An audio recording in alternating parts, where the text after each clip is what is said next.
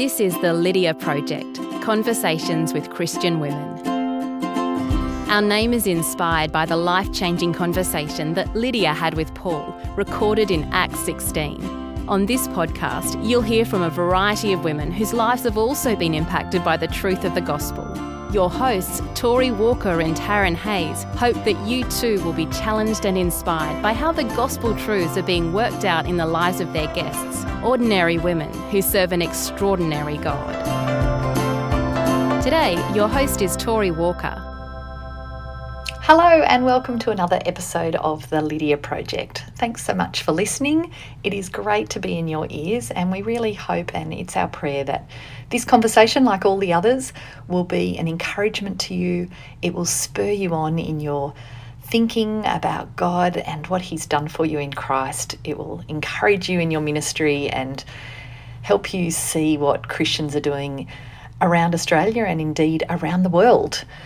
Today's guest is living uh, overseas and working overseas, and in this conversation I have with her, she talks about how sometimes being on home assignment uh, can be quite stressful for cross-cultural workers, and she just goes into a bit more detail about that and gives us some really good insight into what would be some helpful questions to ask and things to pray for for our friends who are on home assignment, um, especially in light of COVID, which might be a bit extended.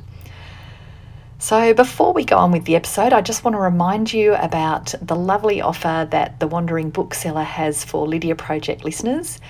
If you would like to read one or all of the books that we will be reading as a little virtual book club this year, you can go to the wandering bookseller dot com dot a u and head to the Lydia Project page, which has a list of all those books. Uh, the first one is the one by Mark Vroegop about lamenting, and uh, it's a great, great book. You will really enjoy reading it, I'm sure. And we actually have an interview with the author coming up. So I'm looking forward to that, and I hope you are too. Um, but yeah, if you would like to buy that book from The Wandering Bookseller or any of the other books, if you type Lydia fifteen at the checkout, you'll get a fifteen percent discount on any of those books that you buy. So feel free to avail yourself of that. All right, on with the interview. Katie, welcome to the Lydia Project. Lovely to chat with you. I would like to start by asking you how you came to faith in Christ. Well, I was privileged to grow up in a believing family, and I was baptised at around the age of fourteen, I think. But through my teenage years, I sort of was not quite sitting on the fence, but quite strong in both directions. And through various obstacles and experiences that I went through, sort of around the period after school, my understanding of how faith really applied to life didn't really stand up to some of that. So I guess I came to that point of deciding which path to choose, and, and I actually chose to give up my faith. So it wasn't really a falling gradually away, it was an actual decision. However, it didn't last very long, and several things just brought me back to the point that I really needed to seek out God and recommit to Him. And part of that was really, I think, just becoming aware of the, the sin in my own heart and seeing the fruit of that in my life. And secondly, coming face to face, I think, with the actuality of what would be my main alternative, which would be atheism. And when I really considered through people I knew what that meant, I found, found that I couldn't believe that. And so that turned me back to God in repentance and sort of seeking Him in a more authentic way. I've heard it said that you have to have a lot of faith to be an atheist. As in, to believe that there's nothing actually requires a certain leap of faith. Does that ring true with how you explored atheism and faith in Christ? Yeah, I think so. I, and I think many people continue more in, you know, agnosticism, which I may have been able to do, but I, I had spent a fair bit of time with someone who, who was an atheist, and quite a happy atheist, not one of these angry people. But he was talking about how it was amazing, how, you know, we were just little specks in the in the nothingness, and and I really found that that didn't have meaning.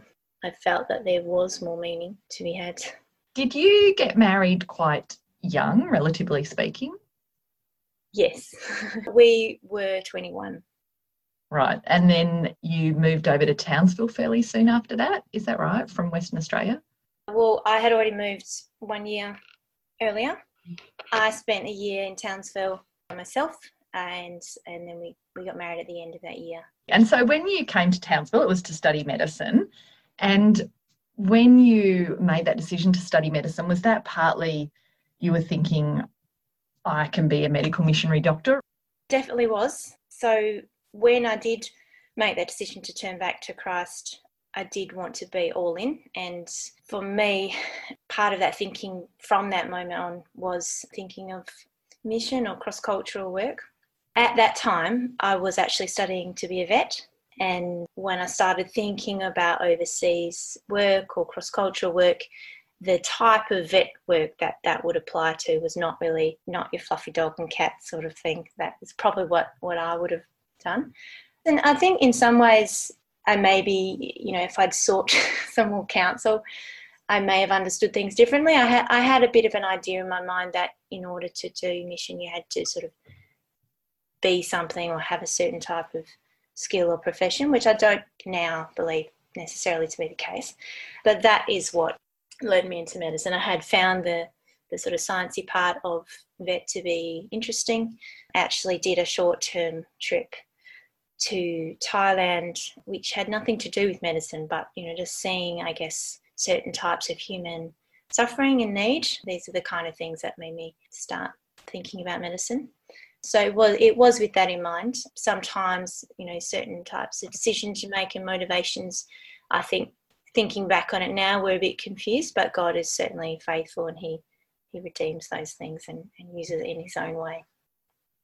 Just something you said, I just wanted to explore a bit more. So you've said that now you're involved in cross-cultural work, you've come to realise that you don't necessarily have to have the job lined up first or the career.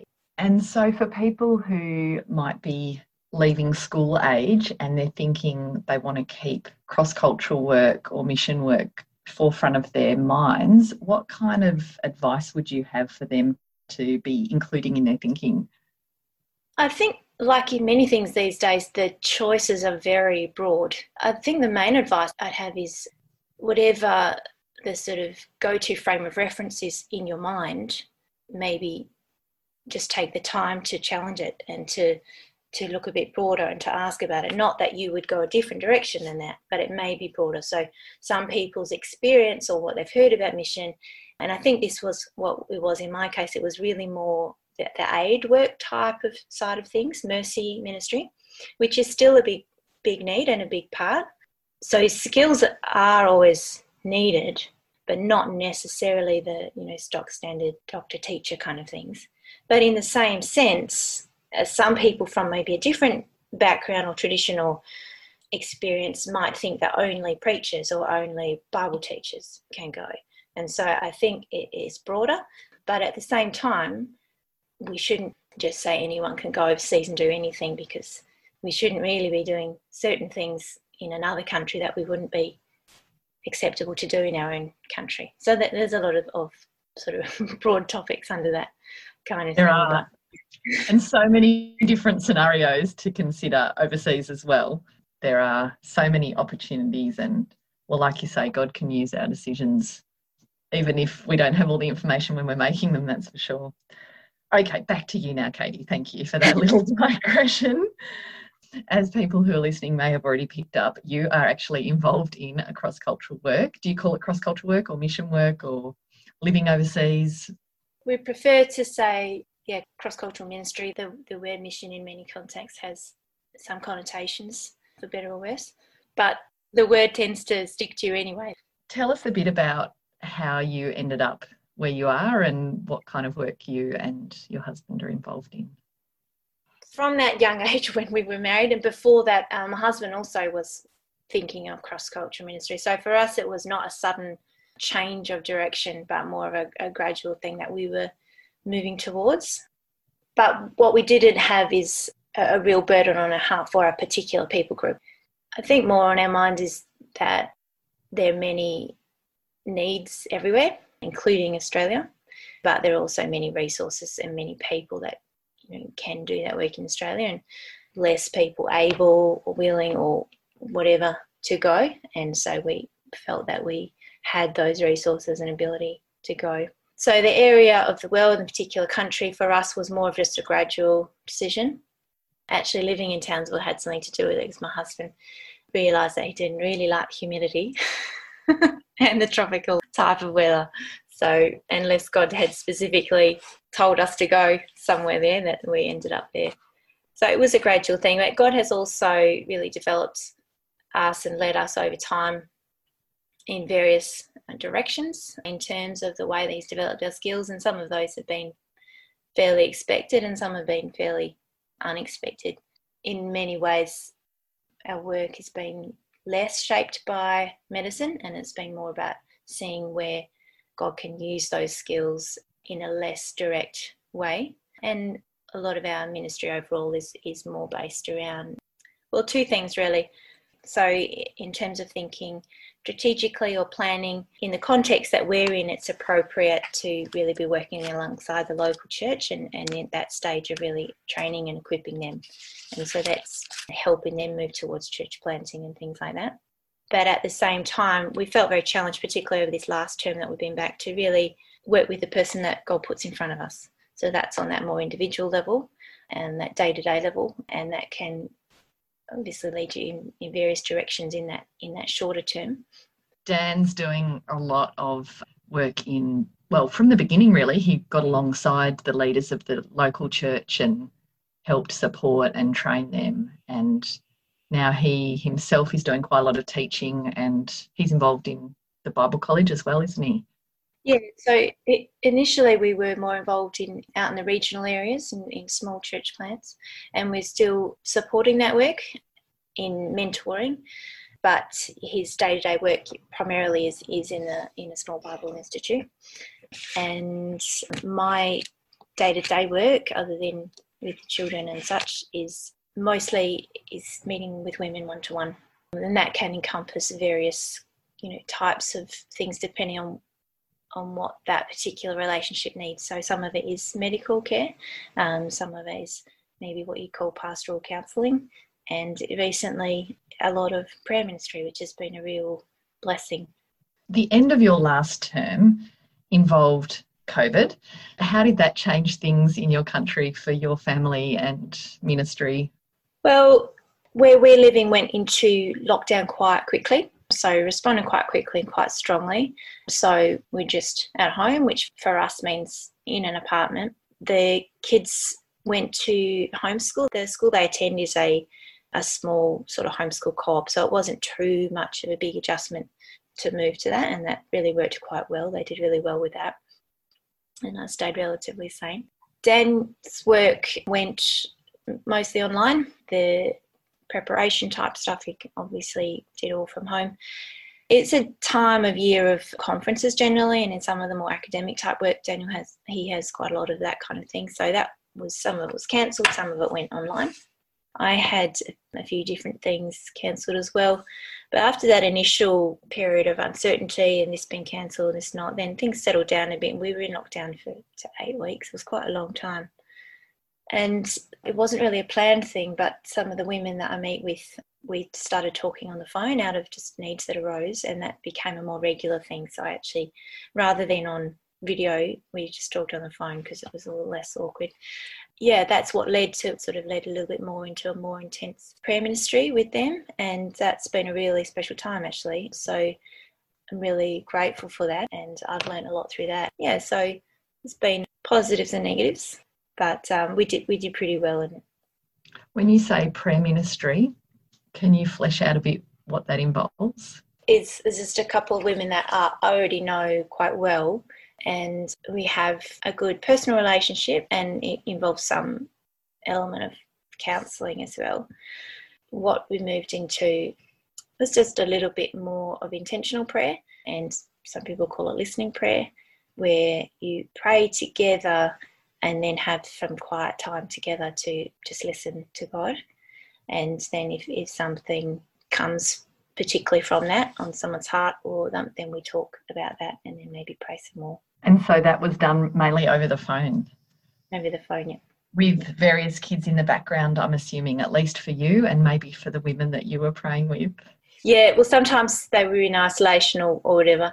Uh, my kids are quite good at staying away when they not do. They're a bit older now. They're eight and ten, and we have a funny apartment that's quite uh, like it's the opposite of open plan living. So yeah, it went away. It wasn't during school hours. Yeah, it worked. It worked pretty well. So now you are back in Australia. Was that a planned trip?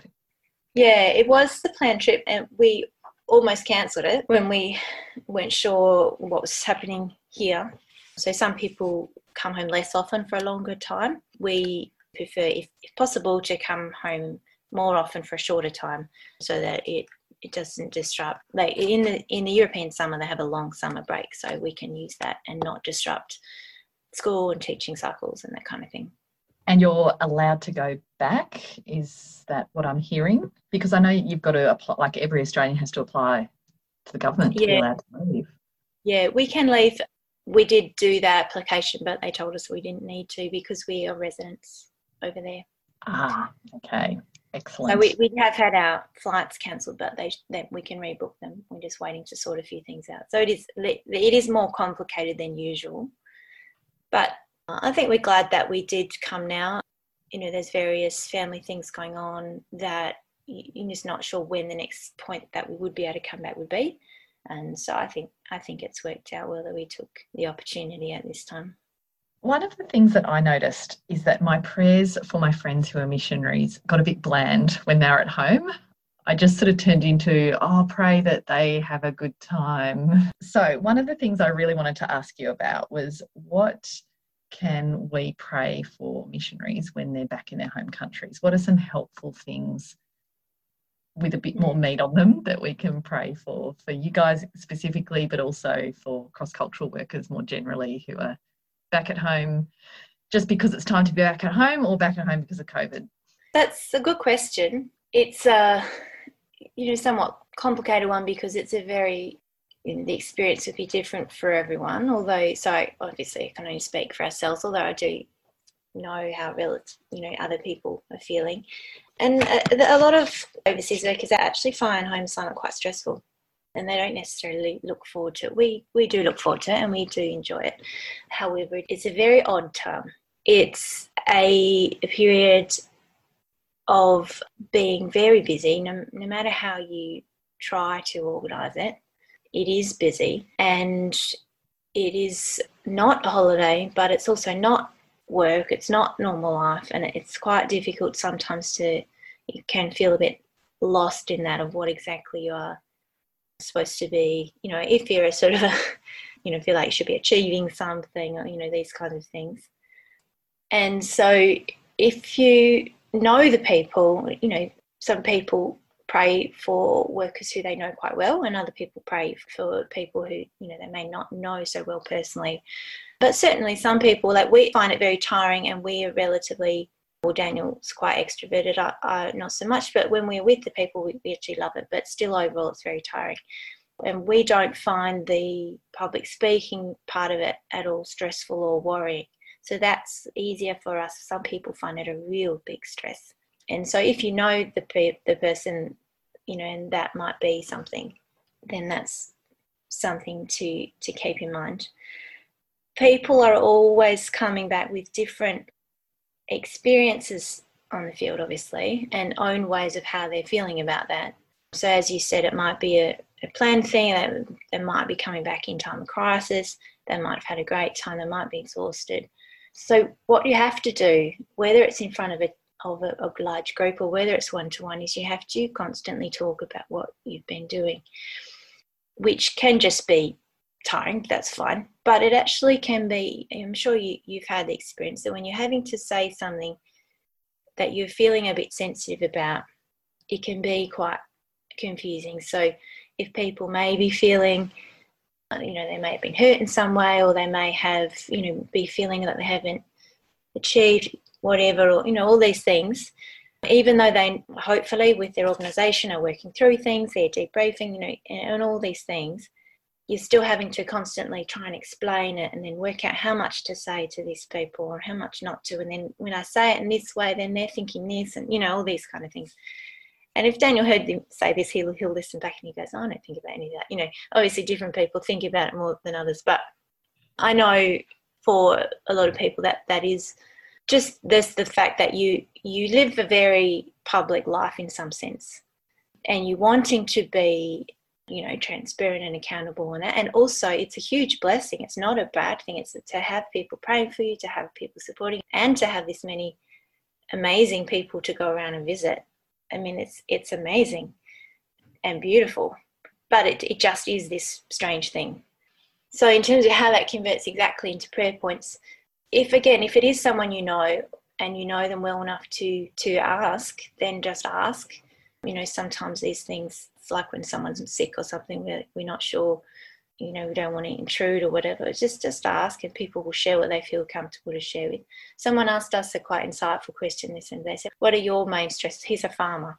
And he said, so, you know, our stresses is the weather and this and that there. What are, what are your main stresses? And that could be back on the field or, or right now in your life. So a question like that. But if you don't feel able to connect so personally with them, then obviously God knows. Being aware that these might be some of the things that they're going through, you can bring that before God and, you know, pray that their needs are met, because everyone, obviously, and it's clear, clear when you think about it, everyone will have different needs, whether it's they might need rest, but not everyone might need rest. They might need, you know, some spiritual encouragement. They might need some finances. You know, that's another thing that is a big stress for people and, and an awkward thing to be talking about and thinking about. Another thing to be praying for them, actually, uh, a lady who's mentoring me at the moment, she said that she's been praying for me for connection, and I thought that's a really good word to use, because for real connection, not with every single person we go around and meet, but for whoever is needed, though, whether it's a pastor or a close friend or whatever, and also for connection with God, because when you're not in your normal life, and you're not in, when you're traveling or you're living out of a suitcase and you're busy, it can be easy to lose that, you know, time of real connection with God. And then you find yourself in a situation that you're talking about it all the time and not living it. And that can be obviously not good. So, sorry, that's a very unconcise answer to your question, but there's some of the, the things that I would raise. Thank you. I, I really feel blessed that you have opened up to explain all that, because it really does help me understand a bit more what it's like when you're back. Lots of fodder for prayer there for sure. And I appreciate that when cross-cultural workers come home and do talk, that, yeah, it does cost them. So, yeah, thank you for giving us some information to pray for.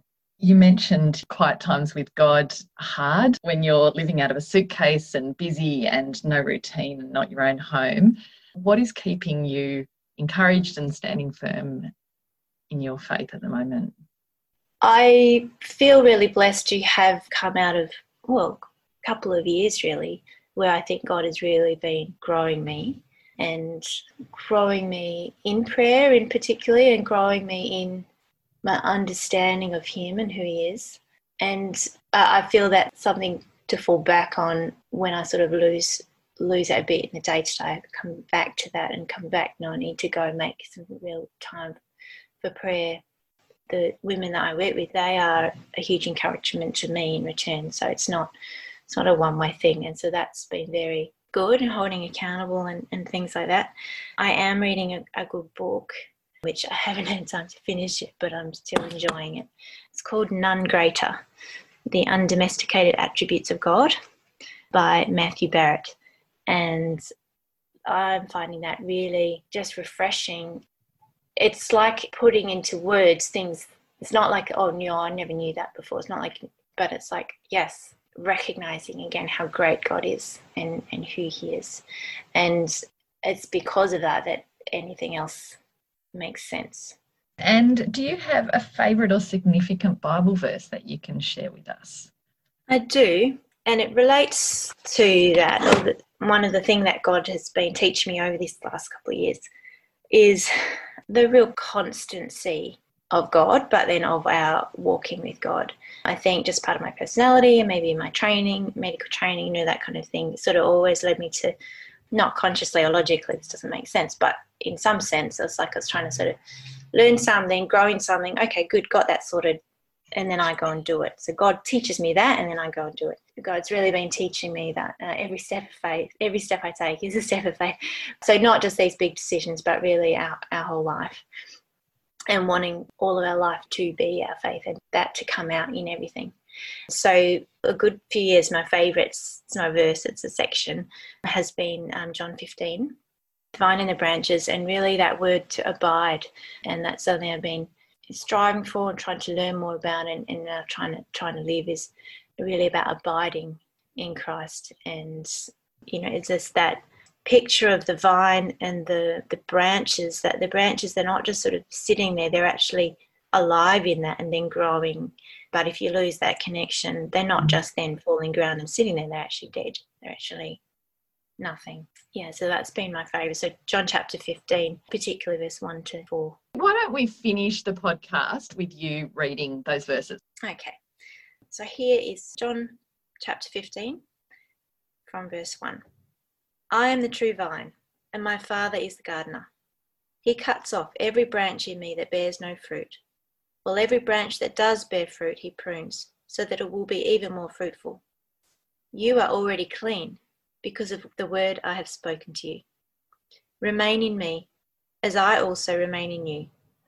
No branch can bear fruit by itself. It must remain in the vine. Neither can you bear fruit unless you remain in me.